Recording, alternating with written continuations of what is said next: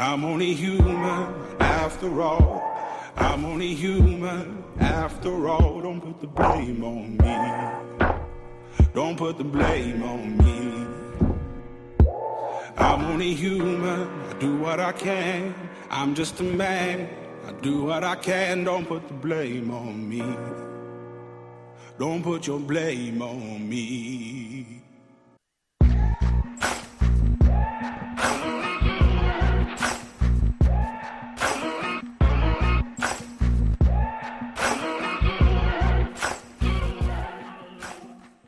L'égoïsme est la rouille du moi.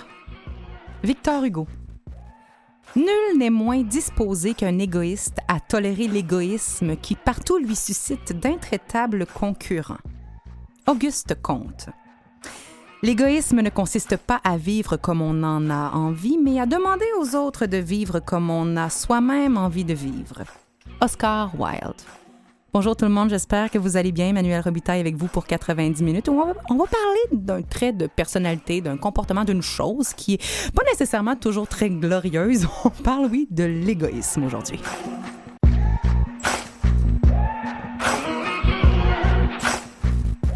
C'est quoi être égoïste vraiment?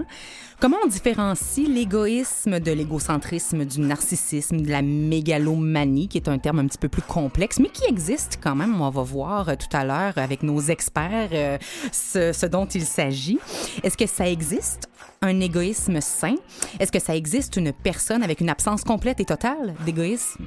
Également, est-ce que l'égoïsme s'oppose toujours à l'altruisme? Est-ce que l'égoïste sait qu'il est égoïste et est-ce qu'il souffre d'être égoïste? Est-ce qu'il peut changer? Est-ce qu'on peut vraiment devenir moins égoïste avec le temps?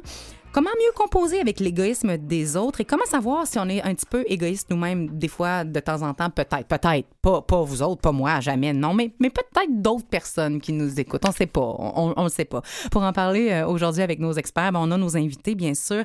C'est Stéphane Cordier, Lynn Bolduc et Alexandre Beaupré-Lavallée. Bienvenue à On est tous des humains. I'm only human after all. I'm only human after all. Don't put the blame on me. Don't put your blame on me. Stéphane, sous la loupe. On Oui, commence. bonjour Emmanuel, bonjour à tous. Maître praticien en programmation neurolinguistique, la fameuse PNL, on la connaît mieux sous ce euh, nom-là. Formateur, coach, conférencier, tu es également euh, formé dans l'accompagnement des troubles de la personnalité par l'Institut Victoria. Et l'ego correspond souvent au fondement de notre personnalité dans sa définition. Certains, malheureusement, plus dysfonctionnels, plus euh, malades ou disproportionnés que d'autres, on va se le dire, à l'aide de conférences comme développer une confiance inébranlable et enrichissez votre estime de soi et celle des autres. On comprend qu'il est possible de travailler l'estime sans gonfler l'ego et qu'il existe une ligne parfois mince entre l'égoïsme sain et l'égoïsme malsain. Merci d'être des nôtres pour en parler aujourd'hui. Merci de m'avoir invité, Emmanuel? Lynn Bolduc, entre Bonjour, Emmanuel. autres, bonjour. Bonjour Alexandre. Bonjour Stéphane. Bonjour. Bonjour à vous tous qui nous écoutez aujourd'hui. Entre autres, formatrice en entreprise et possédant un doctorat en métaphysique, la consultation de ton site web nous indique toutefois ton titre officiel, experte en réalisation de soi. Rien de moins. Conférencière internationale depuis 25 ans, euh, comptant 12 CD audio et 7 livres à ton actif, ton matériel vise expressément à aider les gens sur le plan de la santé mentale, de la santé physique, de l'équilibre en général dans leur vie. Et pour ce faire, l'humain n'a plus de secret pour toi, ni son ego d'ailleurs, qui nous a valu le livre Les messages de l'ego. Paix, joie et amour ici et maintenant. Avec toi, on va voir euh, ce qu'un ego, ce qu'un ego euh, démesuré et ce qu'un égoïste peut avoir à dire, à livrer comme message. Merci d'être des nôtres. Merci Manuel, c'est un grand plaisir d'être ici aujourd'hui pour partager à ce sujet. Alexandre Beaupré-Lavallée. Bonjour. Bonjour. Bonjour tout le monde. Bonjour. Tu es professeur adjoint au département d'administration et fondement de l'éducation à la Faculté des sciences de l'éducation de l'Université de Montréal. Je respire, ce sera pas long. C'est correct. Tu t'inté- tu t'intéresses entre autres à l'estime de soi professionnelle. Donc, Oui. euh, comment les gens se définissent en fonction un petit peu de leurs résultats et de ce qu'ils font, souvent beaucoup plus que ce qu'ils sont, on va se le dire. C'est un pan de la vie de tout le monde. On ne peut pas le nier. Le leadership, la gestion, la pédagogie sont tous des, des sont tous évalués, oui, sous l'angle de la gouvernance et des rapports de pouvoir. Et qui dit grandes organisations, qui dit grandes ambitions, dit souvent gestion de son propre ego ou pas, c'est selon. Les leaders de demain euh, étant basés sur la conscience, sur la bienveillance, sur l'empathie. On lit beaucoup actuellement euh, là-dessus pour le 21e siècle, ce qui s'en vient par rapport à ça. On regarde avec toi la tendance sociale de l'égoïsme, du culte de l'ego et de l'individualisme dans nos sociétés, dans les rapports de force qui sont en évolution et en grand changement actuellement. Merci d'être là. C'est un plaisir. Hey! L'ego, quel mot galvaudé, Quel mot avec des branches et des euh, sous-catégories euh, qui n'en finissent plus. On peut-tu juste y mettre un petit mot, une petite définition? Stéphane, l'ego, c'est quoi? Moi, je dirais que l'ego, c'est la sensation qu'on a de soi-même en tant que, en tant que je. Et ça découle essentiellement des interactions qu'on a pu avoir euh, dans notre enfance, euh, ce qu'on a pu voir dans les yeux des personnes qui, étaient significatives pour nous, ou même des messages répétitifs qu'on a pu recevoir de ces personnes, on s'est constitué une sensation de soi-même, une sensation d'un jeu euh, qu'on pourrait qualifier euh, d'ego, et à partir duquel on, réagit dans la vie d'une façon générale. Donc, on a des caractéristiques, on se définit d'une certaine façon avec les, les, commentaires des autres, et ça finit par être qui l'on est. Donc, moi, mon ego, ça serait Emmanuel, finalement. L'ego a une couleur préférée. Mais ta sensation d'être Emmanuel serait ton ego. Oh. Lynn, aurais-tu quelque chose à rajouter par rapport à ça? Bien, l'ego, c'est un peu comme une espèce de. On pourrait le voir comme un personnage aussi qui vit un peu en soi, qui est basé sur euh, un côté biaisé de notre identité qui s'est créé avec le temps. Parce que si on le prend à l'état pur, parce qu'on a besoin de notre ego dans le sens que oui, on se réalise, on a besoin de penser, ça fait partie de notre mental. Mais dans sa partie la plus ombragée, on pourrait dire l'ego a besoin d'avoir raison, a besoin de sentir qu'il contrôle, a besoin de se sentir supérieur, de rester dans le connu. Donc, tout ça crée un envol de la personnalité limitatif, un plein épanouissement qui ne peut pas être optimisé tant qu'on reste dans du connu limitatif comme ça. Donc, l'ego, c'est un peu un élément de ralentissement, je trouve, à notre épanouissement. Et de là, la beauté d'apprendre à s'observer, agir, réagir pour détecter ce personnage-là quand il vient euh, nous ralentir euh, dans notre processus de bien-être. Mais c'est intéressant que tu aies commencé en disant qu'il sert à des choses parce que ce que tu viens de nommer, ces histoires-là, qui a besoin d'avoir raison, qui, est très limitatif, ça, explique pourquoi souvent on va, on va nommer l'ego avec euh, ben, déjà des connotations péjoratives. C'est qu'on va parler de l'ego d'une manière très positive. C'est ça, mais c'est une partie de soi quand même qu'on a de besoin, mais quand elle est bien dosée, euh, elle peut nous être utile. Dans le fond, on s'observe être dans une certaine forme de leadership positif quand on l'utilise bien, mais souvent, c'est cette partie-là que j'appellerais même ce qui peut devenir notre corps de souffrance. Si on se fait une image de poupée russe, là, on prend les petites poupées gigognes, on vient, on montre le beau petit bébé, il commence à avoir des peurs, des culpabilités, toutes sortes de choses. Donc, tout ça forge notre ego, forge notre personnalité, mais dans une fausse identité. Et on arrive à l'âge adulte, on veut fonctionner avec l'extérieur, mais on s'est tellement masqué, tellement blindé qu'on est au centre de ces poupées-là, mais avec une grosse carapace. Et ce corps de souffrance-là, pour prendre l'expression, a besoin de se nourrir d'énergie fraîche. Il va faire quoi? Il va aller chercher chez les proches, dans la relation de couple, chez les collègues. C'est un côté qui devient dans la manipulation, des fois pour se sentir exister par le mal-être et non par le bien-être. Donc, c'est là que ça peut être très sournois, très subtil, mais à la fois une avenue merveilleuse à découvrir en dedans de soi quand on peut apprivoiser ça. Et éviter de se dire, faut que je travaille sur moi. Non, j'ai du plaisir à me redécouvrir. Et c'est intéressant parce que ce que j'entends aussi là-dedans, c'est que l'ego devient réactif dans le sens où ce sont les peurs, les souffrances, les, appréhensions qui vont gérer ou dicter les actions, les décisions beaucoup plus que notre essence profonde, finalement. Exactement. OK. Alexandre, pour toi, l'ego, quelle place prend-il? Ben, si je continue à parler après Lynn, ça va être une très courte émission parce qu'elle a trouvé beaucoup de choses que je voulais dire. Mais. Euh, Inquiète pas, j'ai d'autres choses pour toi, mon cher. Là, tu arrives avec un point de vue d'homme en plus, là, de, ton expérience. Ben, en fait, de mon expérience, c'est plus. Euh, je, suis d'accord avec le fait que, premièrement, c'est une image qu'on se fait. C'est une image qui peut être plus ou moins proche de la réalité, quelle que soit la façon dont on, dont on détermine la réalité. Et euh, moi, je travaille beaucoup avec des jeunes en formation professionnelle et en, en construction d'identité. Donc, l'ego est une des composantes de cette identité-là. Et l'ego renvoie dans ce qu'on fait, à la composante de l'individu, pas à la composante nécessairement du travailleur ou à la composante du décideur, sauf que c'est dans l'ego que se trouvent à, la fois les forces et les faiblesses. Euh, c'est dans c'est là-dedans que se trouve aussi l'interprète c'est là-dedans que se, se traduit l'interprétation qu'on a si vous allez devant le miroir le matin et vous avez un miroir qui est déformant par rapport à ce que vous êtes vous allez réagir par rapport à cette image là et l'ego c'est ce qui est euh, l'interprétation que vous faites de cette image-là. Euh, donc, l'image que les autres vous renvoient va jouer sur la façon dont vous allez vous construire, mais ça, non seulement ça ne correspond pas nécessairement à la réalité, euh, une des faiblesses de l'ego, c'est d'être souvent, comment je pourrais bien dire sans être vulgaire, c'est d'être souvent subordonné au regard des autres. C'est ce qu'on va voir beaucoup chez les jeunes mm. ces temps-ci.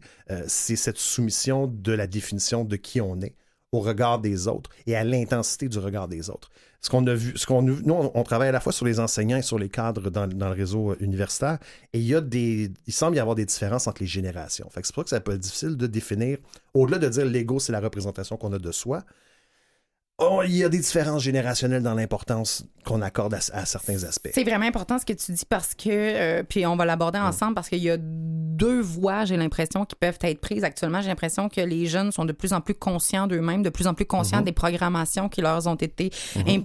imposées depuis leur, euh, leur naissance. Il y a un éveil de conscience qui est généralisé. Mais il y a aussi les réseaux sociaux et il y a une, il y a, il y a un gonflement du miroir extérieur qui peut jouer dans l'autre sens. Donc, mhm. euh, je, t'en reviens là-dessus euh, tantôt parce que c'est un, un, point extrêmement intéressant et important sur les plans de l'individualisme et de l'égoïsme dans nos sociétés en tant qu'homme, en tant que femme, en tant que jeune ou moins jeune. Égoïsme, on n'a pas le choix sémantiquement de faire un lien, mais y en a-t-il un?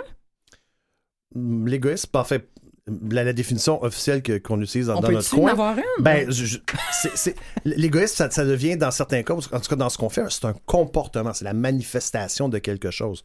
Alors l'ego, qui est une vision qu'on a de soi-même, et le comportement d'égoïsme, même s'ils sont liés étymologiquement puis sémantiquement, j'ai pas il y a une connotation péjorative, comme tu disais plutôt à l'égoïsme, alors que l'ego, même si on, on, l'appelle autrement, euh, l'ego est, essentiel au développement et au fonctionnement d'un individu.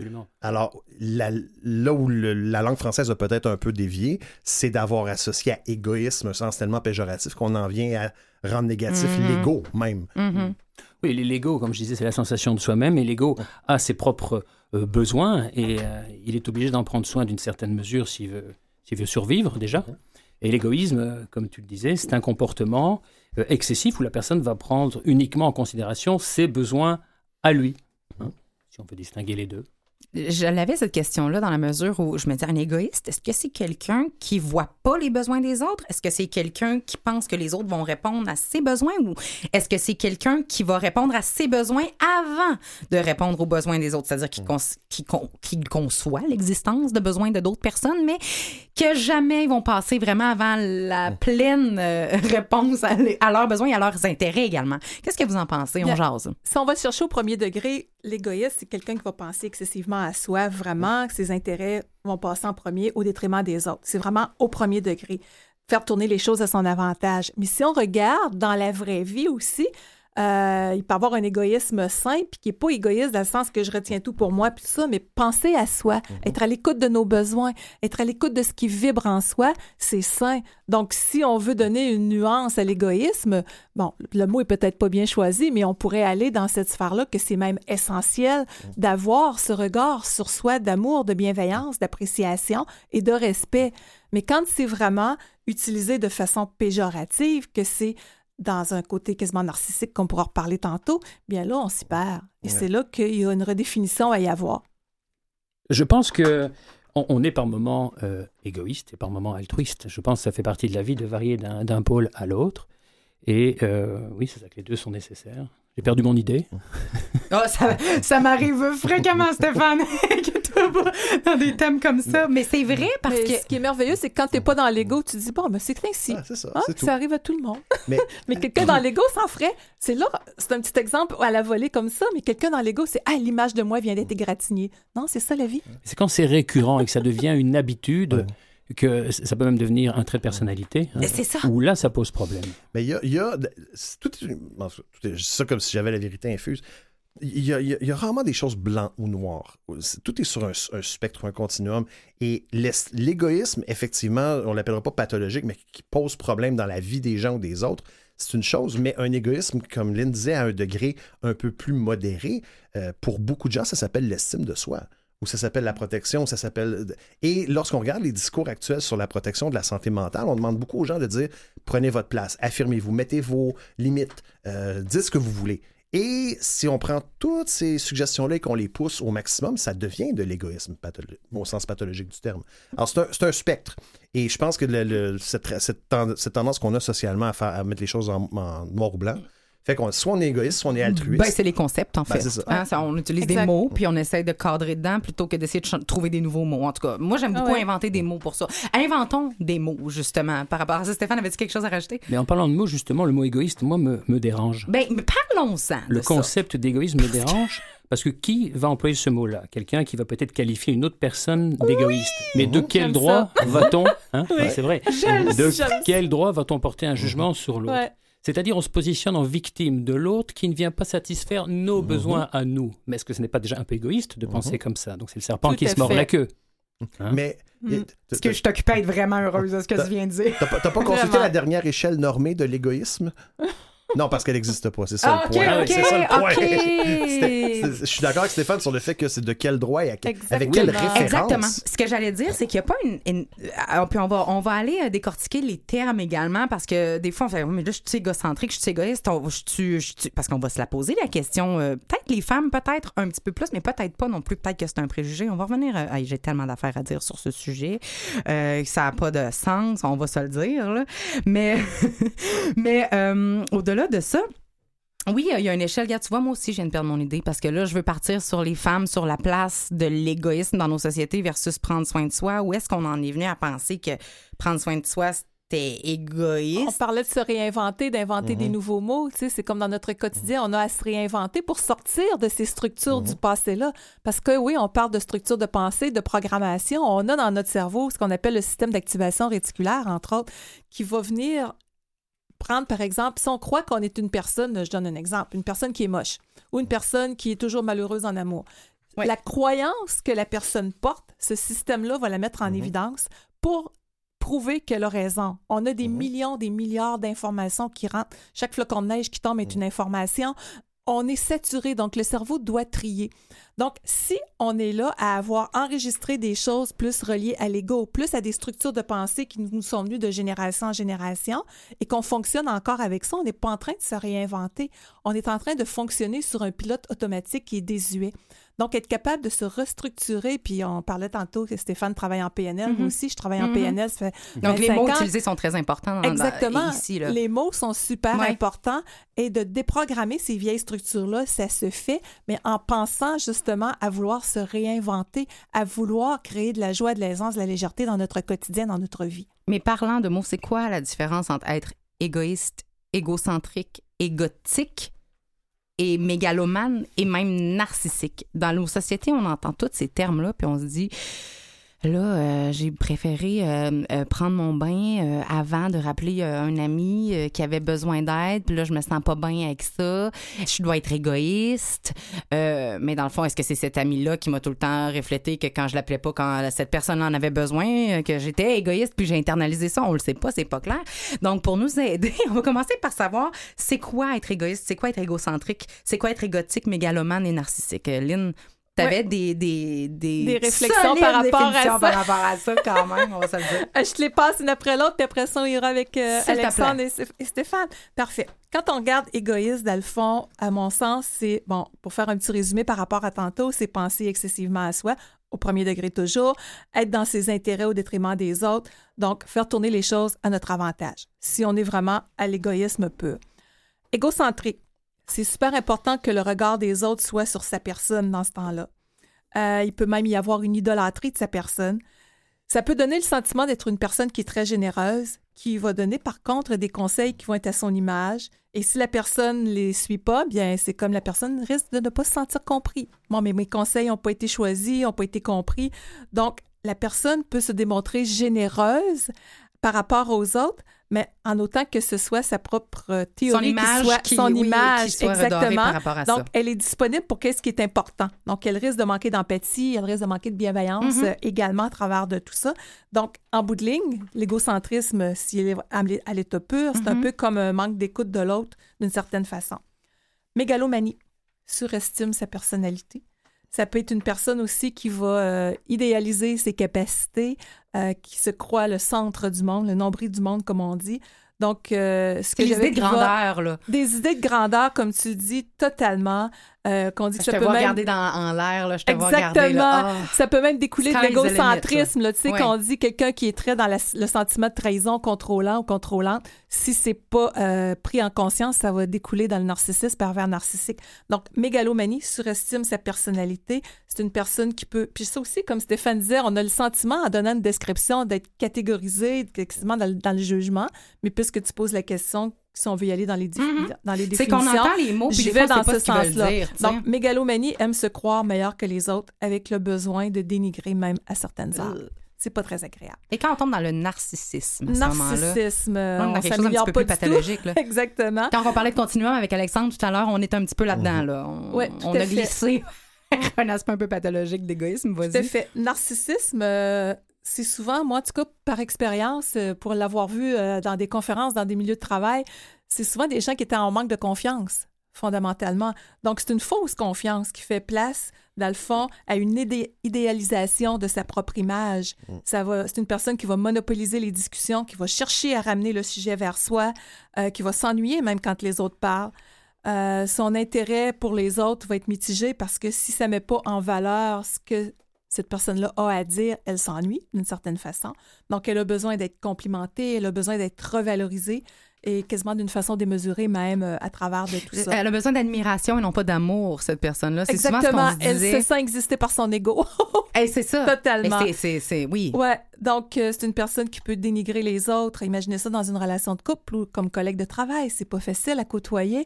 Donc euh, c'est l'arrogance qui peut même être présente. C'est des gens qui peuvent être compétitifs, qui leur succès peut être meilleur que les autres, qui peuvent être très charmeurs en début de relation, mais tout peut basculer quand l'autre ne se conforme pas à ce monde-là qui est illusoire. Est-ce que c'est parce que je pense que tu as nommé une clé importante, la faible estime, la faible confiance en soi. Est-ce que c'est quelque chose qu'on retrouve chez les égoïstes aussi? Est-ce qu'on peut avoir de la compassion pour des comportements égoïstes ou quelqu'un qui a une forte tendance égoïste à ce que ce soit à répétition? Est-ce que ça sous-tend ce, ce comportement-là également comme le narcissisme?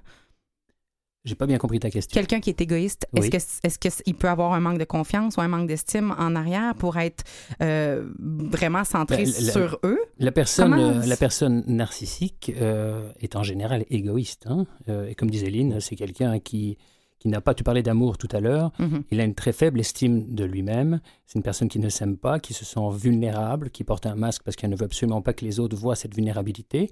Et comme elle a la sensation que tout le monde a plus de valeur qu'elle, elle risque au passage d'écraser les autres pour se mettre à un niveau acceptable et tolérable pour elle. Vous savez, des fois, on, on parle de il ne faut pas trop s'aimer, ça rend narcissique, mais c'est deux choses complètement différentes. La personne qui apparaît narcissique ne s'aime pas du tout. Et quand on dit de s'aimer, c'est de s'aimer cette sensation d'amour intérieur qui rejoint la, la notion d'estime de soi. On ne deviendra jamais narcissique parce qu'on développe son estime de soi. En fait, ce serait le contraire. Le développement sain d'une estime de soi, être conscient de ses capacités, les respecter et en ce sens-là respecter les autres. Ce qu'on observe, c'est que ça, ça- ça diminue tous les comportements de violence euh, symboliques ou psychologiques qui sont souvent associés avec l'égoïsme. Plus une personne, généralement, est cap- et moins une personne se sent mal à l'aise avec soi-même dans, dans son travail pour, ce- pour ce qu'on vit, plus la personne a des comportements euh, Altruiste. mais- altruistes, exactement. Oui, absolument. On a parlé de l'aspect euh, subjectif que l'égoïsme euh, pourrait prendre. C'est d'ailleurs cette idée-là que, que j'avais perdue tout à l'heure, mais on va en reparler euh, au retour de, de ces quelques pièces musicales. Prendre une petite pause, ingérer tous ces concepts-là, toutes ces choses-là, mais il y a l'aspect, effectivement, subjectif, il y a l'aspect sain et malsain, il y a l'aspect euh, de confiance euh, interne parce que moi je me questionne si on est égoïste et qu'on veut que nos nos besoins soient répondus, est-ce que ça sous-tend pas une peur euh, que nos besoins ne soient pas répondus pour insister autant sur la réponse de ces besoins-là? Essayer de voir qu'est-ce qui se cache sous un comportement qui- probablement tout le monde va faire un moment ou un autre de sa vie, dans un moment, dans une journée. Est-ce que- qu'il y a une brèche de manque de confiance en l'environnement à, cette, à ce moment-là? On y réfléchit et on revient dans quelques instants.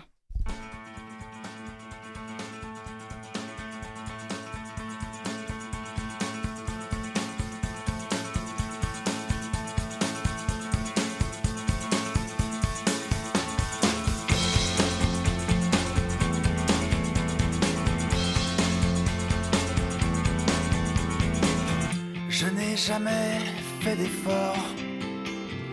Et dans mon appartement, ça ressemble au décor de mon feuilleton allemand.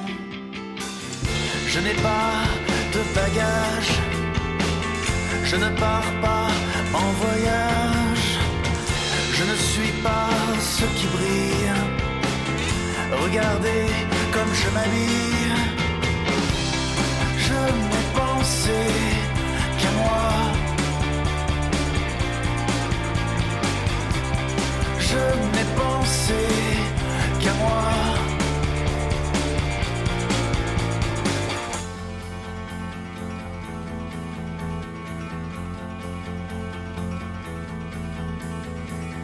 L'après-midi m'appartient. Je parcours le vent glacial dans le métro aérien près du centre commercial. Je n'ai pas de croyance, je n'ai pas tenté ma chance, je ne suis pas diplômé, je ne t'ai rien demandé.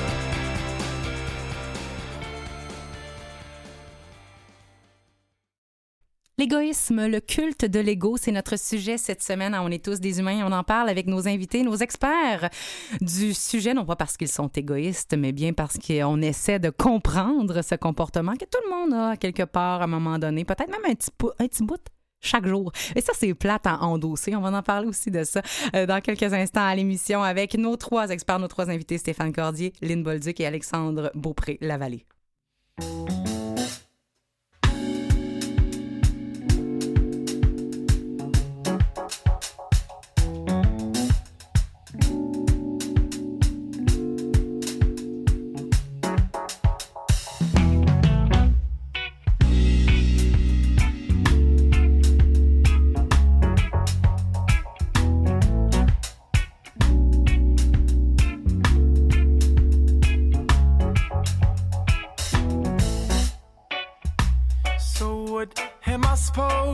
To do? Mm, Yeah, yeah, mm. when I'm doing things that ain't good for you. yeah. So what am I supposed to say? When I try so hard, but it feels the same.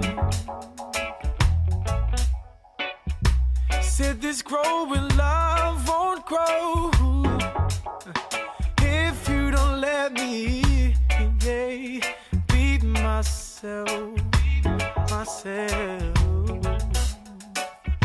Said this growing love won't show. Oh, cause it's right now ain't good for my health. Yeah, my health. Yeah, cause you're selfish,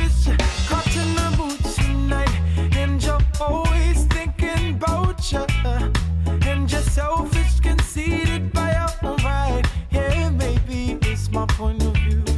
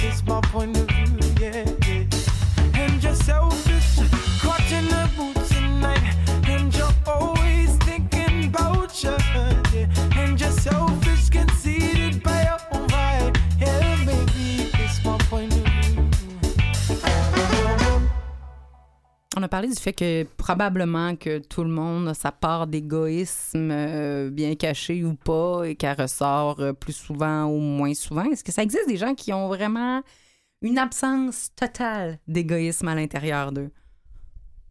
Selon vous. Autrement dit, des gens qui ne penseraient jamais exclusivement à leurs besoins? Mhm.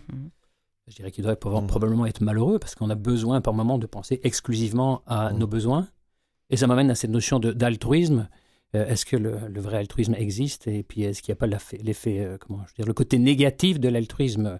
Est-ce qu'on risque pas de Mhm. tomber dans le côté sauveur lorsqu'on se dit altruiste et que finalement c'est une recherche de Le reconnaissance c'est la sacrifi- le sacrifice, Mhm. là, ouais. Oui, mais c'est une recherche de reconnaissance Ouais, déguisée et puis la personne est malheureuse parce qu'elle croit qu'elle ne peut pas être aimée en étant juste Ou elle-même. d'autopunition, exactement. Elle croit qu'elle Mhm. doit absolument aider pour avoir de la valeur et pour être aimée. Donc elle est prisonnière de ce mécanisme-là, ou l'altruisme sous menace divine parce qu'on veut se payer son ticket pour le paradis ou Mhm. autre chose. Alors bon, c'est une autre prison finalement. L'abnégation, c'est quand même, surtout dans la tradition chrétienne catholique québécoise, l'abnégation, qui est l'altruisme en action, est vue comme une punition ou pour empêcher. C'est une punition, c'est pour empêcher les pulsions de l'homme qui, qui est euh, égoïste et qui a mangé la pomme et il faut, penser aux autres avant de penser à soi. Non pas comme étant une façon de bien vivre qui doit être célébrée, mais comme une façon de faire de façon pieuse et. J'ai rarement vu des gens en abnégation qui sont bon, je dis pas que j'en ai rencontré beaucoup, mais lorsque vous lisez dans la littérature, des, des gens, des gens qui sont en, en- en abnégation complète, qui sont heureux, c'est L'archétype de l'abnégation. la- la- l'archétype de l'abnégation. Et j'irai pas jusqu'à l'autoflagellation et tout, mais il y a avec l'abnégation et avec l'altruisme une certaine composante de douleur qui, je sais pas pour vous autres, moi, ça fait pas toujours partie du bonheur. le- le- la Non, douleur. exactement. Puis l'altruisme aussi, tu sais, ça dépend tout le temps si c'est vu comme inconsciemment, comme un besoin de revalorisation plus ou moins conscientisé. Ça, c'est une chose. Ou encore, c'est un geste qui vient du cœur, qui est purement et simplement fait sans aucune attente. Donc, il peut y avoir deux versions. Parce qu'il y a l'intention derrière le geste altruiste. C'est ça, parce qu'on va le voir avec des gens, des fois, qui font du bénévolat. Euh, c'est merveilleux, le bénévolat. Mais est-ce que c'est une façon de se sentir exister, de venir combler un vide et de ne pas écouter ses limites aussi en donnant, donnant pour pas entendre qu'est-ce qui se passe en dedans? Ça, je l'ai vu bien souvent aussi. Donc, ou encore, c'est fait dans un élan euh, de partage, oui, mais il y a des nuances qui peuvent être interprétées à ce Mais niveau-là. au même titre qu'on n'a pas tous le même niveau d'altruisme, je pense, soit par manque de temps, par manque de sensibilité, peut-être aux besoins qui sont à l'extérieur de nous, parce qu'il y en a, on va se le dire. Là. Il y a quand même une notion qu'on n'est pas tous non plus égoïstes au même niveau. Il y a là aussi, je pense, des nuances et un continuum euh, euh, chez les hommes euh, de ce monde euh, en, en frais d'égoïsme. Qu'est-ce qui fait que certains sont plus égoïstes plus souvent que d'autres? Est-ce qu'on est qu'on a des idées là-dessus? Bien, moi, je trouve qu'on dit souvent tout peut partir de l'enfance. Ça dépend toujours avec quel cadre et sans culpabilisation pour nos parents, avec quel cadre qu'on a parti dans la vie. On sait qu'il y a John Pierrakos, le psychiatre euh, américain, et William Reich en Autriche, qui ont sorti les travaux par rapport aux cinq sentiments qui nuisent au bonheur, rejet, abandon, humiliation, trahison et justice, que Lise Bourbeau a popularisé. Sauf que ces cinq sentiments-là vont venir impacter tous les humains. Et à différents Peux-tu les répéter euh, Oui. plus tranquillement? Oui. Parce que c'est important, je pense. Oui, le sentiment de rejet va engendrer ce qu'on appelle le masque qui est fuyant. Donc, la personne va avoir de la difficulté à se positionner, à donner son opinion, peut être très perfectionniste, donc ça fait place à l'ego, justement. On va avoir l'abandon qui va engendrer ce qu'on appelle le masque dépendant. Donc, ça crée beaucoup de dépendance affective. Ça crée une, espèce de carapace qui va se créer pour être aimé, la peur de déplaire et tout ça. Donc, c'est l'ego qui est en train de se structurer. Pareil comme au niveau du rejet, si je veux pas être rejeté, faut que je me conforme à ce que les autres veulent de moi. Donc, c'est là que ça commence à se créer aussi.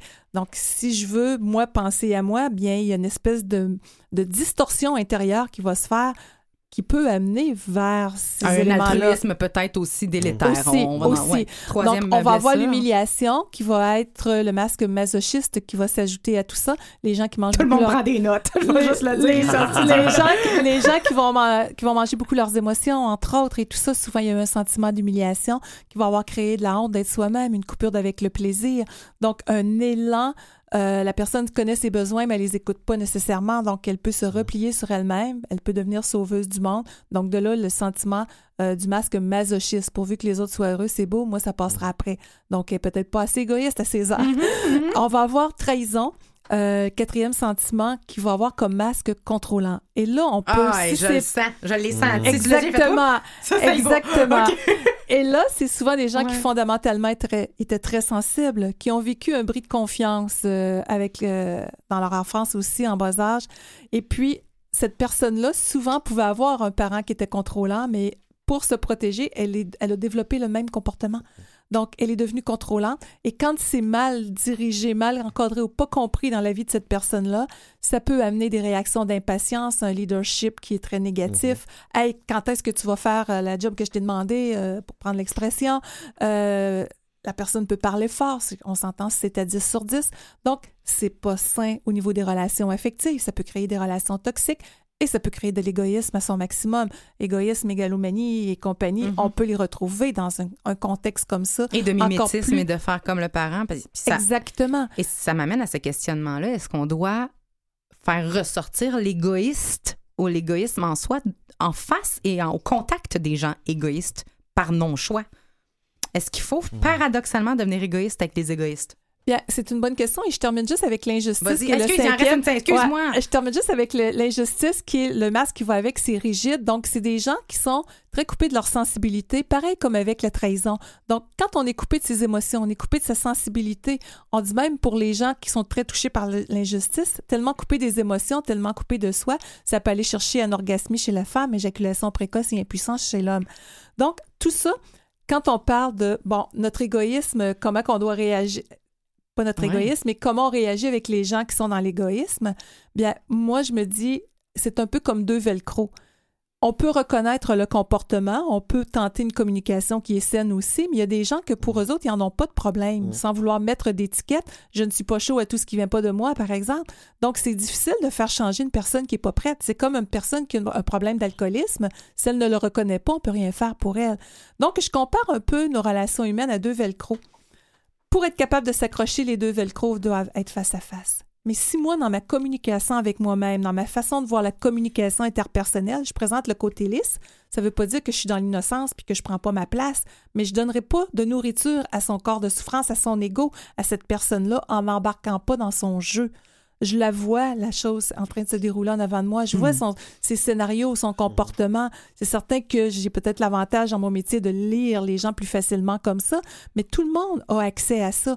Ne pas mordre à ces choses-là. Mais c'est pour Ça ça veut pas dire qu'on prend pas notre place. que dans l'optique de la mutualité de répondre aux besoins des uns et des autres, parce que je pense qu'on a tous besoin de quelqu'un à un moment ou à un autre. On est dans une euh, dans, dans la vie, tout est relation et tout est relationnel. Et on parle d'égoïsme, on parle nécessairement de répondre à des besoins, que ce soit les nôtres, ceux des autres, les autres répondent aux nôtres. Parfois, on répond à ceux des autres. On, se donne la balle. Des fois, on a des besoins et, euh, et c'est bien le fun, mais moi, je pense que si j'avais eu à répondre à tout ça, je serais restée chez nous en haut. Fait que c'est comme, non, mais tu sais, il y, a- il y a des niveaux.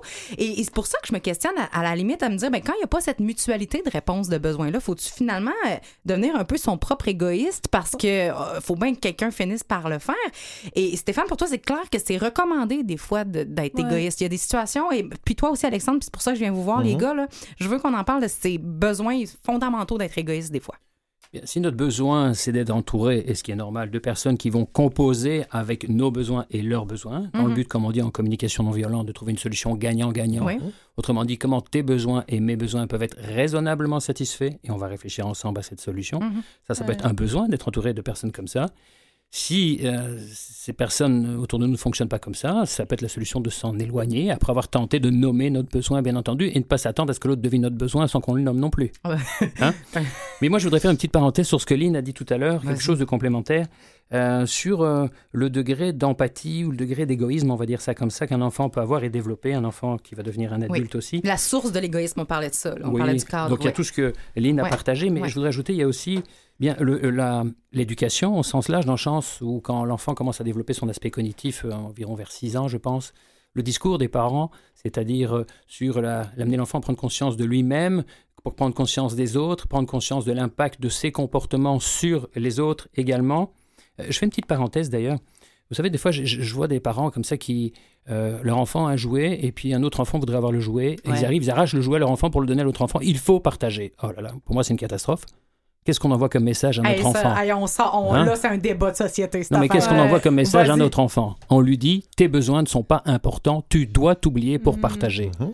Non, moi, ce que, moi, moi j'ai personnellement élevé mon, mon fils. Ce que je fais, c'est que quand le petit garçon ou la petite fille veut avoir le jouet, on lui nomme, on a compris, on voit que tu aimerais l'avoir, ce jouet. Pour le moment, c'est lui qui joue avec. Et quand, je dis à mon fils, quand tu as fini, toi-même, tu vas aller l'apporter à l'autre, ce jouet. Et tu vas dire la même chose à, à l'autre enfant si c'est ton fils qui veut son Voilà, jouet. bien sûr, bien sûr, bien sûr, bien ça, ça va dans un les deux sens. oui, Comme ça, oui. les besoins Mhm, mhm, de mhm, l'enfant sont pris en considération, les besoins de l'autre enfant sont pris en considération, mais ça lui apprend aussi la patience. Et, euh, vous voyez, arracher un jouet à un enfant, pour moi, est catastrophique. C'est un exemple. Mais je voulais revenir donc sur l'éducation et l'importance du Et- degré de- oui. d'empathie et d'égoïsme. La deuxième chose très importante, c'est le cadre qu'on va mettre aux enfants. Les limites. Vous connaissez le concept de l'enfant roi? Ben, C'est une Un catastrophe. petit peu. On en entend un petit peu parler. Bon, mais c'est des enfants à qui on n'a Ouais. pas mis de, de limites, alors ils deviennent de vrais petits tyrans. Ils croient que le monde entier tourne autour d'eux, qu'ils peuvent Mhm. écraser les autres sur leur chemin pour tenter de satisfaire leurs besoins. Euh, ça devient une catastrophe. Pourquoi? Parce qu'il n'y a pas eu de limite pour leur montrer qu'ils doivent composer avec les besoins des autres. Donc c'est un deuxième point important aussi. Ces Et ça, enfants- ça peut, ça peut faire sortir l'enfant de l'égoïsme sain, ça peut, développemental. ça peut se développer une forme d'égoïsme qui qui normal, naturel oui. dans la tête de cet enfant parce que ça devient un tyran naturel. Mhm, mhm. parce qu'il n'y a pas eu de limite euh, dans les premières années. Et finalement, ben, d'avoir les besoins primaires satisfaits aussi, parce que je vous dirais que quand les besoins primaires ne sont pas satisfaits, Hein euh, L'empathie et l'altruisme, euh, ce qui se passe souvent en situation de crise comme de famine, on pense à ses besoins primaires en premier, donc l'égoïsme est à son sommet. hein. Mais c'est intéressant parce que je pense à cet enfant-là qui a dû se faire à manger très rapidement, faire tout ce qu'il avait à faire rapidement parce que les parents étaient euh, dysfonctionnels euh, ou absents, euh, etc. Lui, après un très jeune âge, à répondre à ses propres besoins, est-ce qu'on peut finir par penser que par miroir, tout le monde est comme ça et comme les gens vont répondre à leurs besoins, moi j'ai pas besoin de le faire et donc je veux pas ça ça renvoie un petit peu la balle et on devient égoïste un peu par la bande finalement. Oui, totalement, parce qu'on parle des gens qui sont touch- touchés euh, surtout par la trahison, comme on parlait Ouais. tantôt, le côté contrôlant ou l'injustice, rigidité. C'est souvent des gens qui sont devenus adultes trop vite, qui avaient des parents qui pouvaient être plus autoritaires parce que les parents faisaient au mieux avec les ressources qu'ils avaient, bien Tout entendu. à fait. Mais ça l'a créé, ces choses-là, des gens qui peuvent avoir vécu de la violence psychologique ou trop d'autorité, là, vraiment, ou même la violence physique. C'est pas tout le temps le cas, mais j'en ai vu amplement. Donc, c'est ça aussi, quand on parle de, de communication non violente, je trouve, Stéphane, ça me rejoint beaucoup tes propos également. Puis, il y a toujours la notion de respect de soi-même quand on arrive avec des gens qui sont dans l'égoïsme. Oui, on fait l'ouverture à la saine communication, puis on s'aperçoit que ça ne fonctionne pas. Bien, le respect de soi, d'être capable de mettre nos limites, c'est de l'amour de soi, l'état pur, de la bienveillance qu'on Mhm, se doit aussi de, de garder en tête Mhm. et dans le cœur. Souvent, c'est ce qu'on observe. Je reviens toujours au milieu de travail parce que c'est là-dessus qu'on travaille beaucoup ces temps-ci. Euh, le, le fait que oui, il y a une période où les, les êtres humains sortent de l'adolescence et on voit leur rapport aux autres, parce que c'est beaucoup dans le rapport aux autres, le rapport à soi et aux autres, la question de l'égoïsme. Et et il y a cette, il y a cette façon-là de voir la vie, de se voir soi-même et de faire son rapport avec les autres à la sortie de l'adolescence qui découle de l'enfance. Mais il y a un deuxième choc qui est le choc de l'arrivée dans la vie adulte et de la prise d'autonomie où là, on est seul, où on se redéfinit comme, personne. Il y a ce passage dans la vie qui s'appelle la période carabin, qui est la période des 17-19 ans, qui est celle sur laquelle on a mis le cégep pour développer l'autonomie. Et c'est là où se développe ce qu'on voit, une deuxième euh, définition du rapport à l'autre, qui se trouve avoir rapport avec l'égoïsme ou l'altruisme, qui est tout ce que moi j'ai appris que je mets en place dans ma vie adulte, est-ce que je suis la seule personne à le faire? Ce qu'on voit chez beaucoup de cadres qui, qui, qui présentent des comportements déviants, c'est j'ai déjà été gentil, j'ai déjà été ouvert, j'ai déjà donné aux autres, et je me suis fait avoir tellement souvent que je me suis rendu compte que le monde est égoïste. La triangle, la triade, le, le Mhm. bourreau, persécuteur, victime, et on se Donc, prend. et- ouais. et- Et en et- Capman. Et, et- et Ouais. donc, mon égoïsme, et je, je l'adopte, et vous avez des gens qui vont dire, mais, mais c'est pas moi.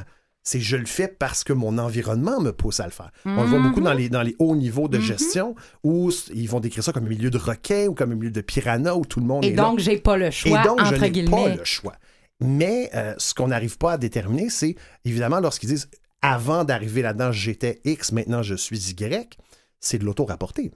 Est-ce qu'il l'était vraiment? Qu'est-ce qui vient en Uh-huh. premier? La poule ou l'œuf? Est-ce que ça a exacerbé quelque chose qui était déjà existant? Uh-huh. Ou est-ce qu'il y a vraiment eu un choc? C'est pour ça que quand tu parlais tout à l'heure de trahison, d'injustice, est-ce qu'il y a eu un événement marquant, et la majorité sont capables d'en ramener un, de dire, lorsque j'ai affronté telle décision, je me suis rendu compte que je- les gens prenaient avantage de moi, que je me, dans, en mon français, que je me faisais fourrer, si je devenais pas égoïste. Et il y en a qui vont justifier cet égoïsme-là au nom d'une mission plus grande. De dire, si on le voit en administration publique, de dire, moi, je suis là pour. déf- Je suis, je, suis rentré- je suis devenu médecin pour défendre ça. Et quand je suis devenu gestionnaire, je me suis rendu compte qu'il fallait que je fasse la. que je sois égoïste au nom des intérêts que je défends. Et là, ça devient difficile de séparer Mm. la personne de son comportement et de la. v- de- de- Ben, Parce que rendu là, c'est une question de valeur. C'est ce qui va Ben, diriger tes décisions, c'est ce qui va diri- di- di- ça va diriger beaucoup de choses. Donc là, on parle vraiment d'un système de valeurs puis de Mhm. principes. Tout à fait. Oui, puis je trouve ça intéressant ce que tu amènes, Alexandre, parce qu'on est vraiment dans un tournant social à ce niveau-là, au niveau des entreprises. Moi, j'interviens dans les entreprises Oui. en conférence vraiment, autant avec les gestionnaires, les employés, les directions, les cadres, autant en milieu hospitalier pour le personnel scolaire. Et on fait face à un tournant parce que la façon de gérer d'autrefois ne Ça marche fonctionne plus. On est vraiment dans une approche de, res- de, de relations humaines. Les Oui. gens ont été formés en ressources humaines pour avoir un tel type d'intervention, mais là, on se, ra- on se retrouve à devoir gérer les personnalités, à comprendre l'intelligence émotionnelle et à composer avec ça. Et c'est là que socialement, on a à intégrer encore plus de ressources dans nos Mhm. milieux. C'est un grand cri du cœur des, des gestionnaires qui se retrouvent en burn-out. Je parlais Mhm. avec un juriste dernièrement, puis il disait, à mon sens, il dit les gens qui rentreront pas dans la pleine conscience, ce langage-là, Mhm. de qu'est-ce qui se passe en eux, de leur environnement, plus de sensibilité Et à de, cette et de tout ce qui réalité-là. relie tout le le monde ensemble. C'est Mhm. ça, parce qu'ils ont dit qu'il va avoir de la misère, à de la difficulté à fonctionner au fil des années. Donc, on est Puis- en train de se rendre compte qu'on peut plus combattre l'égoïsme par l'égoïsme. Non, Parce que c'est ça un peu fonctionne ça, plus. là, euh, Ben oui, on, là. on- on est, en train de s'en rendre compte. Ouais, le- exactement. Mais c'est très difficile parce que je parlais du choc générationnel Ouais. tout à l'heure. Et il est là, ce choc générationnel. On l'a au niveau des enseignants, on l'a au niveau des cadres, de euh, les, les- les cadres maintenant, les jeunes cadres qui tiennent pour- certaines choses pour acquis, comme euh, la prolongation des congés de, de paternité ou maternité. Ouais.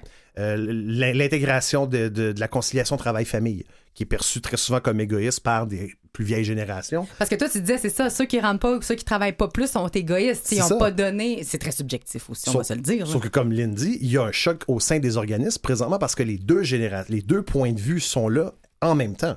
Et il y a Ouais. ceux qui sont plus vieux, qui ont un point de vue un peu plus favorisé en, faveur, en faveur de l'égoïsme, qui sont aussi sur le départ, puis il y a cette pulsion testamentaire de vouloir laisser quelque chose. Mais il y, a- il y a un changement qui se fait.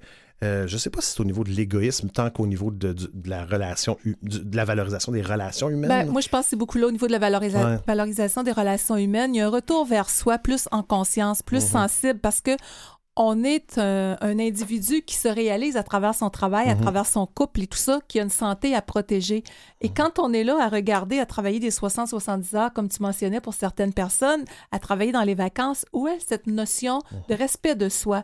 C'est plus le temps quand euh, on est au salon funéraire puis qu'on s'aperçoit les. J'arrive d'un salon funéraire justement, une personne de 50 ans, euh, tout le Québec en a parlé dernièrement, là, un accident bête et tout ça.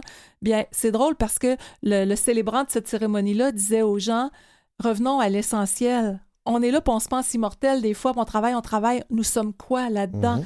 Et c'est notre ego souvent qui nous piège royalement dans des concepts sociaux qui nous donnent une fausse identité. Et cette personne-là disait, je vous pose trois questions. La première question, c'est qu'est-ce que vous faites qui ne vous nourrit plus actuellement? Et qu'est-ce qu'on peut faire avec ça? Deuxième question, qu'est-ce que vous faites qui vous fait du bien, qui vous nourrit, que vous avez avantage à continuer? Et la troisième question, qu'est-ce que vous n'avez pas encore commencé à faire, que votre cri du cœur en dedans vous pousse à faire puis que vous remettez à plus tard? Et ça, ce n'est pas votre ego, c'est vraiment votre pulsion de vie qui veut s'exprimer dans la joie, l'aisance, la légèreté. Quand est-ce que vous y allez dans cette direction-là? On Donc, va faire une ça. émission sur ralentir dans les prochaines semaines. Ah, Euh, vous oui. syntoniserez euh, votre appareil euh, parce qu'on en parle. Donc, notre Mm. ego ça. nous amène dans la déroute bien souvent et nous fait perdre le vrai sens de notre réalisation personnelle.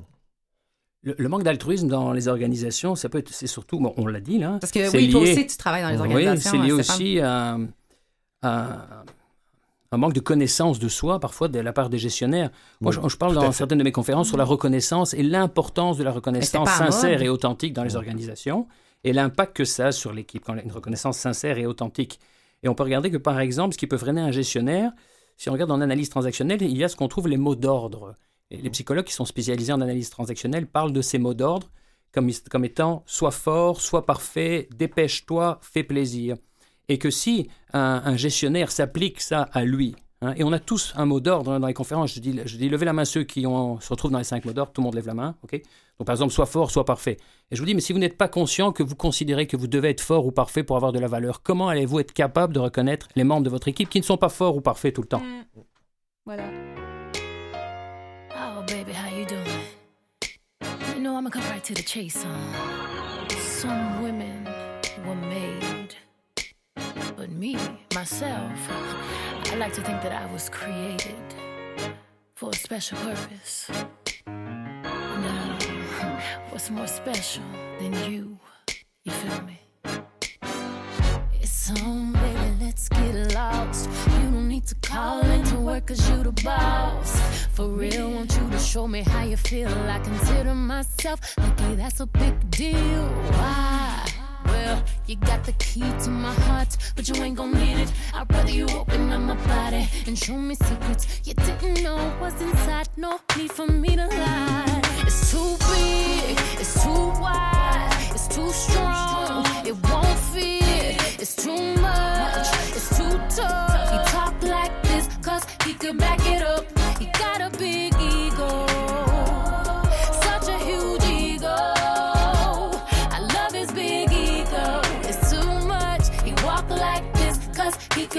it up. Usually I'm humble, right now I don't choose. You can leave with me, or you could have the blues. Some call it arrogant, I call it confident. You decide when you find out what I'm working with. Damn, I know I'm killing you with them legs, but yet them thighs. Matter of fact, it's my smile, or maybe my eyes. Boy, you a sight to see, kinda something like me. It's too big, it's too wide, it's too strong. It won't fit, it's too much, it's too tough. I talk like this, cause I can back it up. I got a big ego, such a huge ego.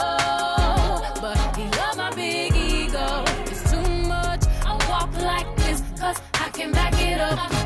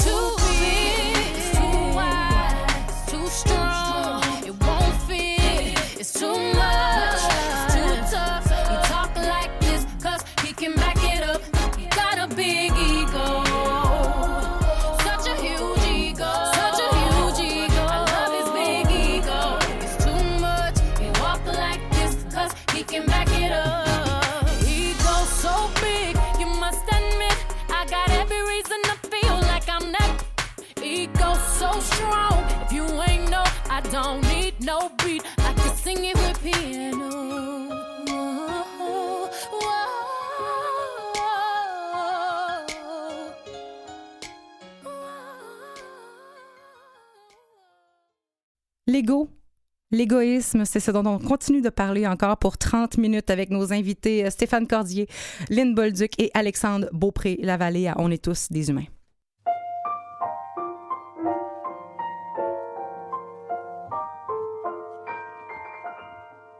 Il disait, toi et moi, j'écoutais sans émoi. Il parlait de son cœur, des désirs de son corps, de ses jours sans bonheur, mieux encore. Il parlait d'avenir, j'écoutais sans plaisir, car j'avais peur d'aimer, d'aimer plus qu'il ne faut. Il parlait, il parlait, il parlait beaucoup trop. Quand je lui disais, je m'en fous, je m'en fous, je m'en fous, car rien n'existe. Moi je m'en fous, je m'en fous, je m'en fous, je suis égoïste.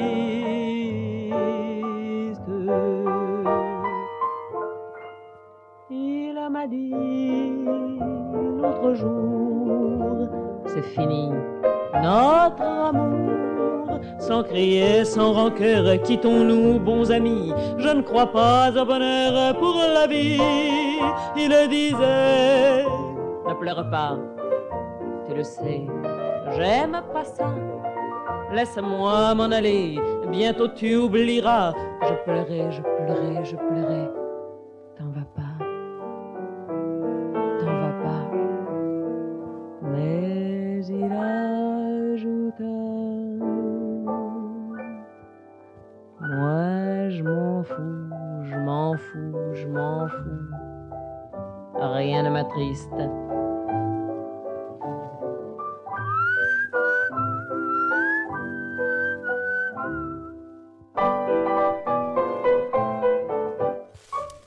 Est-ce que vous, vous considérez égoïste?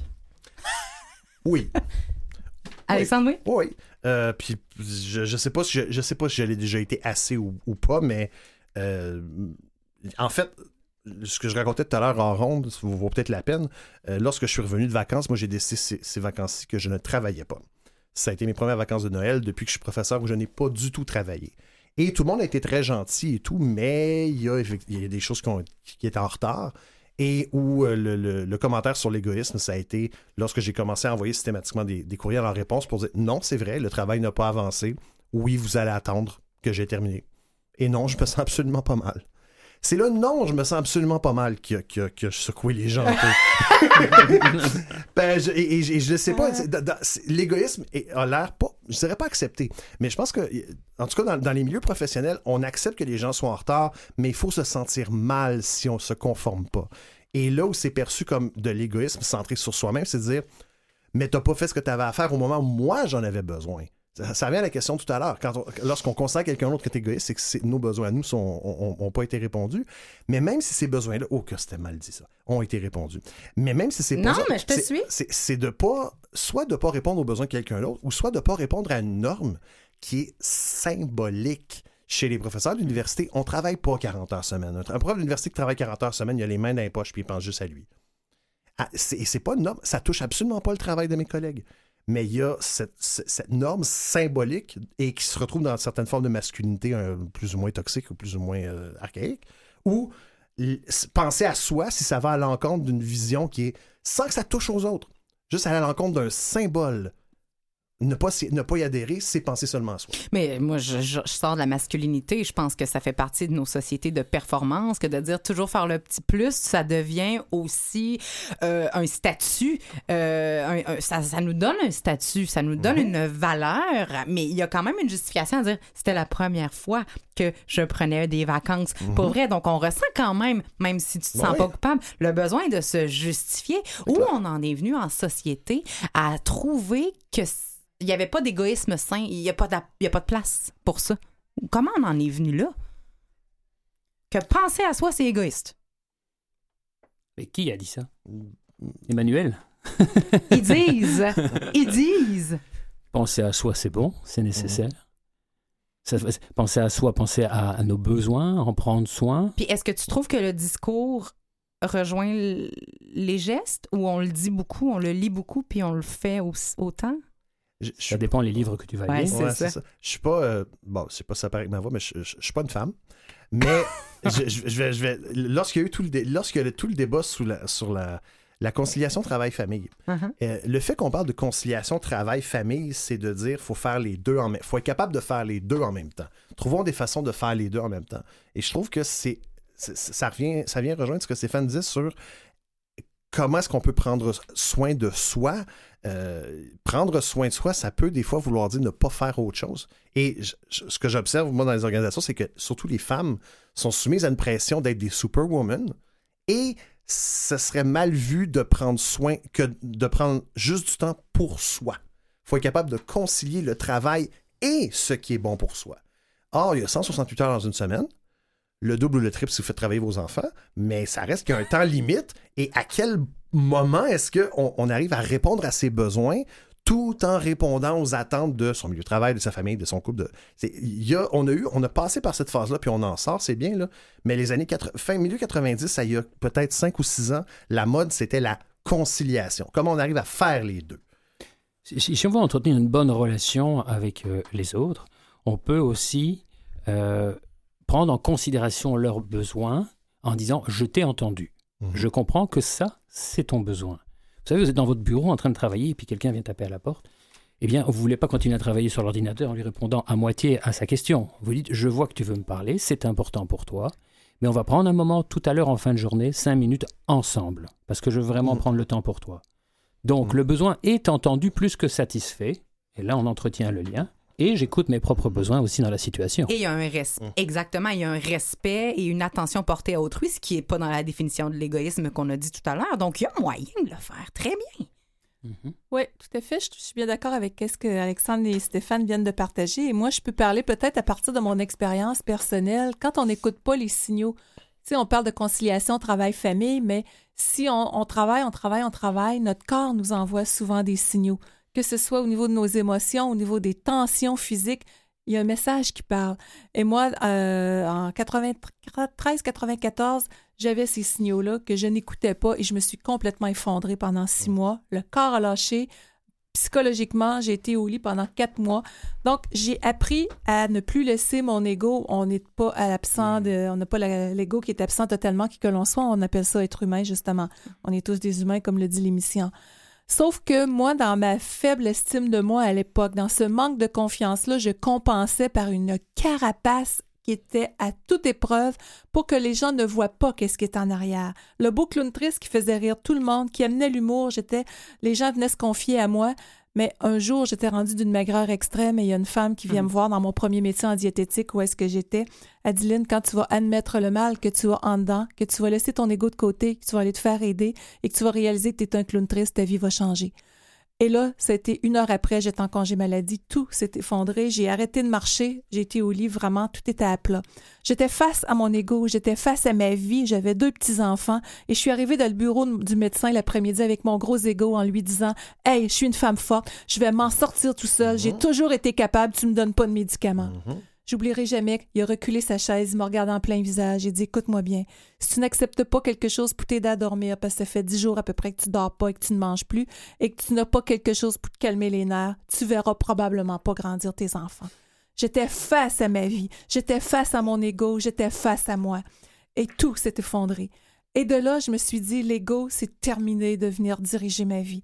Oui, j'ai pas toujours eu une vie qui était comme un long fleuve tranquille. On est humain, on a tous des défis. Mais j'ai toujours été capable, j'ai eu si peur de mourir cette journée-là, dans cette période-là, que je me suis dit, tous les jours de ma vie, je prendrai au moins 15-20 minutes pour écouter ce qu'il y a au fond de mon âme, au fond de mon cœur, au fond de mon être. Est-ce que je suis en accord avec ça? Je ne suis pas mon travail, même si je suis heureuse en amour. Je ne suis pas mon couple. Je suis Lynn Bolduc d'abord, qui a une vie sur Terre en train de se réaliser, de s'épanouir, puis qui doit écouter ces besoins-là qui vibrent au fond d'elle-même. Et c'est là que quand on parle d'ego, oui, tu parlais que j'ai écrit le livre euh, à ce sujet-là, Les messages de l'ego. Mhm. Malheureusement, il faut qu'il soit réédité, mais il reste juste trois, quatre copies à la maison. Écrivez rapidement si vous me le voulez. passer. mais, mais en tout cas, bref, euh, j'ai des choses. euh, Bref, beaucoup à dire sur ce sujet-là parce que ça m'a passé par l'être profondément. Donc, à toute personne qui nous écoute aujourd'hui puis qui sent que l'égocentrisme peut être là, que l'égoïsme peut être là, c'est pas ça notre vie. La vie, c'est l'humilité, c'est l'amour, c'est la communication. On parlait de salon funéraire tantôt. Pourquoi que les gens arrivent là, sont dans la sensibilité, dans l'humilité, il était beau, il était gentil, elle était donc fine, puis trois jours après, le l'ego reprend le dessus. On peut-tu revenir à une simplicité? On peut-tu revenir à une saine communication? Et c'est ça qu'on voit dans nos milieux de travail comme dans notre société, cette perte de sens-là qui est en train de prendre euh, vraiment euh, sa place, ben, pas sa place, mais elle a plus sa place, autrement dit. Il est temps de revenir à soi et de s'entraider, de faire la différence dans notre monde intérieur, dans notre monde collectivement, dans nos familles. Et c'est tous ensemble, dans cette nouvelle conscience-là, et avec des gens comme toi, Emmanuel, et toute l'équipe, euh, et tous ensemble, qu'on peut faire une différence. Donc, l'ego, c'est une structure dépassée qui a pris sa place collectivement, inter- internationalement, et qui crée des conflits à tous les niveaux, qui crée des conflits à l'intérieur de soi, qui crée des conflits dans, dans nos familles. Donc, quand on écoute, pour faire une grande parenthèse, les signaux à l'intérieur de soi, on le sent on est aligné dans l'harmonie, dans la sérénité. Est-ce qu'il y a de la joie? Donc aujourd'hui, quand je parle de joie de vivre, de rire, quand on parle d'harmonie, bien pour moi, c'est toujours un indicateur de revenir à moi. Et si je me perds là-dedans, le petit drapeau lève, puis je vais savoir comment faire les correctifs. Donc c'est le message que je veux lancer à chaque personne aujourd'hui d'être dans l'écoute de soi, dans l'écoute de l'autre. Combien des fois on va être en communication avec une personne, puis c'est pas un jugement ce que je dis là, là. c'est le sentiment de l'abandon qui fait ça, mais la personne fait juste parler d'elle-même. Elle s'intéresse pas à qui vous êtes. Donc, l'ego va aller chercher cette- ces isolements-là de soi, si on veut, quand on peut revenir dans tellement de simplicité.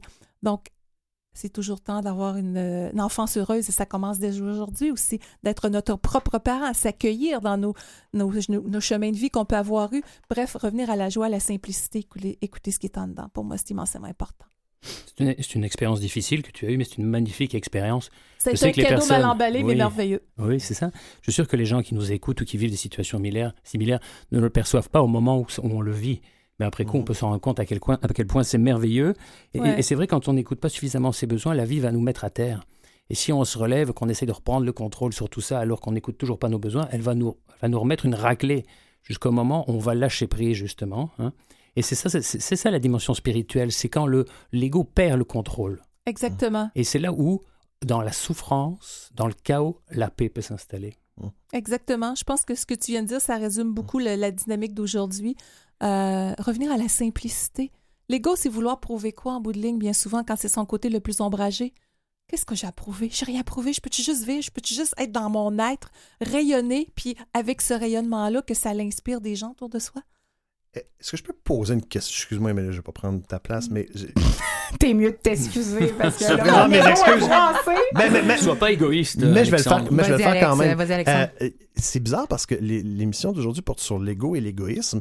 Et Lynn, l'expérience que tu as partagée, que, que, que j'ai vécu en partie, puis que je vois de plus en plus de gens vivre, cette espèce de choc où ce qu'on a construit, qu'on qu'on marche plus avec le réel et où on s'effondre, c'est quelque chose que, si on écoute le discours des gens, c'est tu t'es trop donné, tu as trop mis euh, l'accent sur Mhm. les autres, pas assez sur toi, mais est-ce que. Bon, est-ce que. Puis tu, tu mentionnes que c'est l'ego qui t'a amené jusque-là, ce qui contredit un peu le discours courant de dire on, on- on s'effondre juste quand on pense juste aux autres. Moi, ce que je demande à deux peut-être plus experts de, de- de- de la psychologie, c'est oui, l'altruisme est perçu comme étant pouvant mener à l'effondrement. Est-ce que le fait d'être égoïste et d'entretenir les, les- les comportements malsains de l'ego peuvent aussi mener à l'effondrement? Ben, moi, c'était deux, les deux facettes, dans le fond. Moi, je donnais tout, tout, tout. J'étais sauveuse du monde. Je pensais juste aux autres, une hyper générosité, mais je me donnais pas assez à moi. Je pensais pas Mhm. assez à moi. Donc, je me suis perdue en donnant trop, en étant trop au-devant des autres aussi, en m'oubliant avec la peur de déplaire et tout ça. Mais je me suis perdue en n'écoutant pas les besoins qui criaient en dedans de moi. Mais je pense que. euh, Mais Alexandre, tu me diras si j'ai capté. une- une- En tout cas, sinon, ça, ça va venir de moi. si ça vient pas de toi. Mais on parlait au départ du culte de l'ego. On parlait de cette Ouais. partie de nous qui réagit beaucoup à notre environnement. Je pense qu'on Mhm. peut peut-être aller sur cette idée où par ego, qui veut pas déplaire et donc qui donne, Ouais. ça a fini par te nuire quand même. C'est un petit peu ça que tu Ouais, voulais dire? Tu as totalement Ouais. raison. Mais l'ego va entraîner, l'ego va entraîner sa propre fin. L'ego entraîne sa propre fin parce que le- l'ego est contrôle. Sauf On quand il est pas. écouté, regardé, souri et aimé. Oh, peut-être. Je sais pas. Ben, disons, c'est la notion de contrôle. Hmm. Je parle du principe que l'ego est contrôle, il cherche à contrôler, quand c'est pas une chose, c'est une autre chose. Mais c'est pas possible d'avoir le contrôle sur tout. Et, ce qui, et ça, cette sensation de perdre le contrôle amène à ce, que j'appelle l'état dépressif. Et selon moi, quand on fait une dépression, qu'est-ce qui se passe? Il y a une perte de contrôle, on vit une Mhm. impuissance, une vulnérabilité, Mhm. il y a une redéfinition de nos priorités, temporairement un espace de paix et d'ouverture qui s'établit, et puis l'ego revient et recherche à contrôler la nouvelle situation. Et donc il revit le cycle de la dépression, euh, nouvelles priorités qui se réétablissent, et c'est un cycle, c'est le cycle de la vie. Euh, l'ego entraîne sa propre fin sa recherche de contrôle qui fait sa nature même. Ce magnifique témoignage aussi que tu as fait, Lynn, m'amène à réfléchir sur euh, l'impact des égoïstes autour de nous sur nous. Est-ce que tu as vu une différence entre avant que tu te reprennes en main, entre guillemets, c'est-à-dire que ces gens qui étaient peut-être autour de toi pouvaient peut-être en abuser, peut-être que tu les remarquais plus. Est-ce que tu sens que tu y réagis moins? Est-ce qu'ils ont un moins grand impact sur toi? oui. Non, mais Oui, c'est important cet aspect-là question, parce que Emmanuel. Oui, effectivement, parce que j'étais pas dans mon pouvoir personnel à l'époque. Pour s'effondrer comme ça, c'est une faible estime de soi, c'est un manque de confiance, donc on prend pas notre place. Et si on prend pas notre place, on la donne aux autres. Donc, on n'est pas, on se pense dans la victimisation, mais dans le fond, on fait juste laisser les portes ouvertes pour que les autres euh, viennent nous écraser Mhm. pour les gens qui ont besoin justement d'un petit côté narcissique ou quoi que ce soit.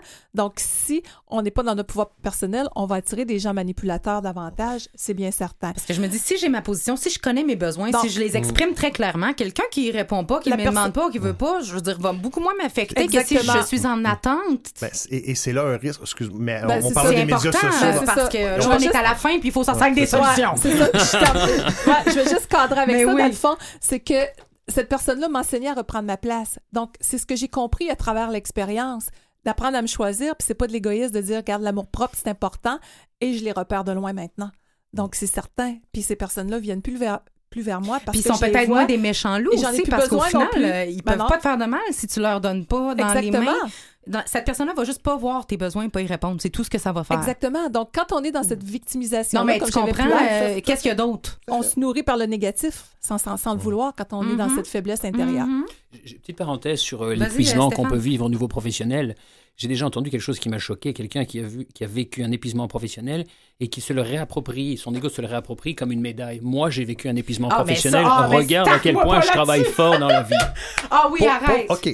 Non, non, de oui, ah Donc, oui, la de- de- compétition de, de qui souffre le plus. Ben oui, ben oui, De ben oui. l'aspect spirituel Oh qui peut découler d'un épuisement où la vie nous met à terre et nous ramène aux priorités. Mhm. Après coup, certaines personnes se réapproprient ça par l'ego.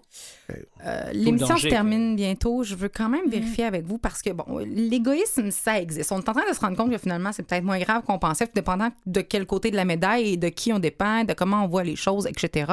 Fondamentalement, ça touche les besoins et fondamentalement, c'est relationnel. Euh, je me questionnais, est-ce que l'individualisme et l'égoïsme, c'est la même chose? J'ai l'impression qu'il y a des divergences par rapport à ça. Euh, non, c'est pas. Ben, le problème, c'est que dans le discours populaire, oui, pour beaucoup de gens, c'est la même chose. Euh, non, l'individualisme va être. Alors que je préfère dé- décrire l'égoïsme comme un comportement, l'individual- et l'individualisme, c'est une façon de voir. Et individualisme se, rapprocherait plus d'égocentrisme, peut-être, euh, selon ce que Lynn disait tout à l'heure. Mais dans l'individualisme, il y a une notion d'autonomie et presque d'autarcie. De dire, euh, qui qui est pas seulement faut que tout soit centré sur moi, mais il y a une notion de je n'ai pas besoin de Mhm. personne d'autre. Et c'est bizarre parce que on, on accuse beaucoup les jeunes d'aujourd'hui d'être individualistes, alors que ce qu'on ce qu'on observe chez les. Surtout, nous, on voit chez les, chez les enseignants en, en formation, les jeunes de 19, 20, 20 ans, c'est que c'est- la, la construction de l'ego n'est pas seulement sur de la validation extérieure, c'est cette validation-là doit maintenant être faite en continu. Lorsqu'il y a une baisse d'attention des autres, c'est un mauvais signe pour soi. Et Mhm. il y a des, une, cer- une certaine proportion de, de jeunes, dont, puis je dis ça jeune comme si, comme si j'avais 60 ans, là, mais C'est vrai. c'est- non, mais il y, a- y a, y le, le fait que on, on dirait que pour certaines personnes de- des générations émergentes, puis là, je parle comme un chercheur, mais il il y a, c'est comme s'il y avait une, le nombre de, de voies de, de validation sont, li- sont réduites. Les médias sociaux constituent pour beaucoup la seule voie de validation qui est disponible. Parce que ça, a pris la, la place de tellement de choses que c'est la, la façon privilégiée de se valider. Puis ça, n'importe quel économiste vous dirait, que- n'importe quelle personne en, administration vous dirait que d'avoir une seule source d'un revenu ou d'un- intrant, c'est extrêmement dangereux parce que vous êtes entièrement dépendant de ça. Ce qui fait que ce qui a l'air d'être de l'égoïsme est probablement chez certains la seule façon qu'ils qu'ils ont appris à se valider. Et à ce moment-là, est-ce que c'est de l'égoïsme ou est-ce que c'est un problème de socialisation plus large? Un mécanisme de survie même. Exactement. Puis c'est, tu, tu parlais tout à l'heure, il faudrait trouver des solutions. Euh, on, on a tous. On n'est pas obligé, mais Non, si non, en mais- on va y prendre. mais dans, dans- dans- dans ce mois de la santé mentale, Mhm. euh, je- prends- faire attention à l'autre, c'est déjà quelque chose de beaucoup. Euh, les, les- les publicités sont cheesy. Je, je sais pas qui les scénarise, mais c'est cheesy. Mais des fois, il faut partir de là, juste de demander à l'autre comment ça va et vraiment écouter la réponse Exactement. de la personne peut changer la journée de quelqu'un. Et ça m'amène à me dire, en sachant tout ce qu'on sait aujourd'hui et maintenant, euh, est-ce qu'on doit se réconcilier avec l'égoïsme en soi et les égoïstes également? Est-ce que cet œil-là a changé? Peut changer? Je pense que c'est une grande question existentielle. Là. Il nous reste quatre Mais- minutes. Oui, c'est ça. Ben, moi, je reviens à la case un petit peu, comme je mentionnais tantôt, de revenir à la bienveillance envers soi. Ces personnes-là qui nous semblent plus égoïstes, Oui, regarde, qui sommes-nous fait? pour dire, OK, on met une étiquette? Mhm. C'est de comprendre qu'est-ce qui se cache derrière. Comme une personne m'avait dit en conférence un jour où Mhm. est-ce que j'intervenais pour un groupe euh, qui avait une problématique. Elle me dit que euh, il y avait quelqu'un de contrôlant, puis elle dit que la carapace en dedans doit être fragile, pour- euh, que le trésor en dedans doit être fragile pour que la carapace soit si dure. Donc avoir un nouveau regard sur les autres, un nouveau regard sur soi, ça facilite tout. Moi, je dirais de, bien sûr de revenir sur euh, le développement de son estime personnelle, de travailler là-dessus. Il y a des, il y a des méthodes pour travailler sur son, le développement de son estime personnelle. On en avait parlé lors de la dernière émission. On peut aller voir sur le Mhm. canal m.vusevoix.com l'émission De- sur l'estime personnelle avec toi, Stéphane, effectivement. Et Alexandre aussi qui était là. Tout à fait.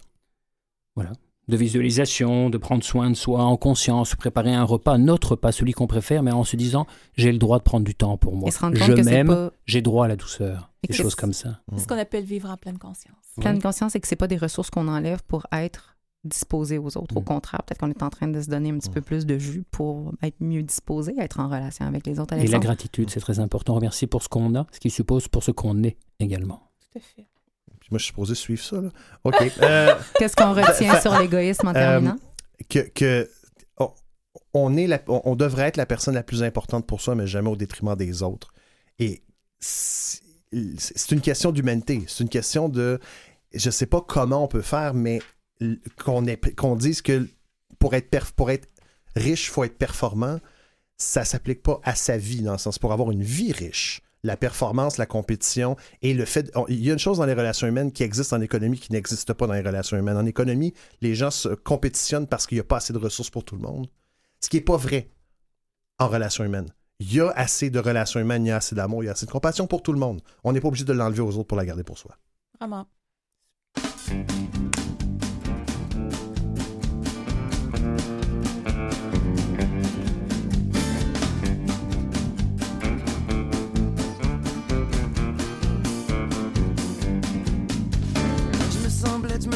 Je veux tout savoir, peu importe l'heure. De mon balcon, je suis spectateur de la vie dehors, puis de ses acteurs. Tout le monde veut sa part de bonheur, mais vu d'en haut, moi ça me fait peur. C'est qui le plus fort, c'est qui le meilleur, c'est qui le king des emmerdeurs. Y'a mes scotchy pis son caniche, de se demander c'est lequel qui liche. Au bord de la rue, y'a les gros Gaston, ils vendraient sa mère pour du houblon. En de chez nous, c'est un dépotoir, sa gueule ça pue, il va toujours noir. En haut, c'est pas mieux, se prend pour un dieu. Y'a rien à faire, une platine harcelée, pas bête, je pense à moi. Ouais, je me sens me voleur, je vois le monde trempé dans son malheur. Ça fait de la peine à mon petit cœur, je peux rien y faire, c'est pas de valeur. De mon balcon, je regarde les heures élever des apprentis losers. Y'a trop d'asphalte pour assez de fleurs, c'est l'air des pis des crosseurs. Y'a mes scotchy pis son caniche, demander c'est quel qui liche. Dans le bord de la rue, y'a gros Gaston, ils vendraient sa mère pour du houblon. En bas de chez nous, c'est un dépotoir, sa gueule ça pue, va toujours noir. En haut, c'est pas mieux, se prend pour un dieu. Y'a rien à faire, une platine harcelée, pas à moi.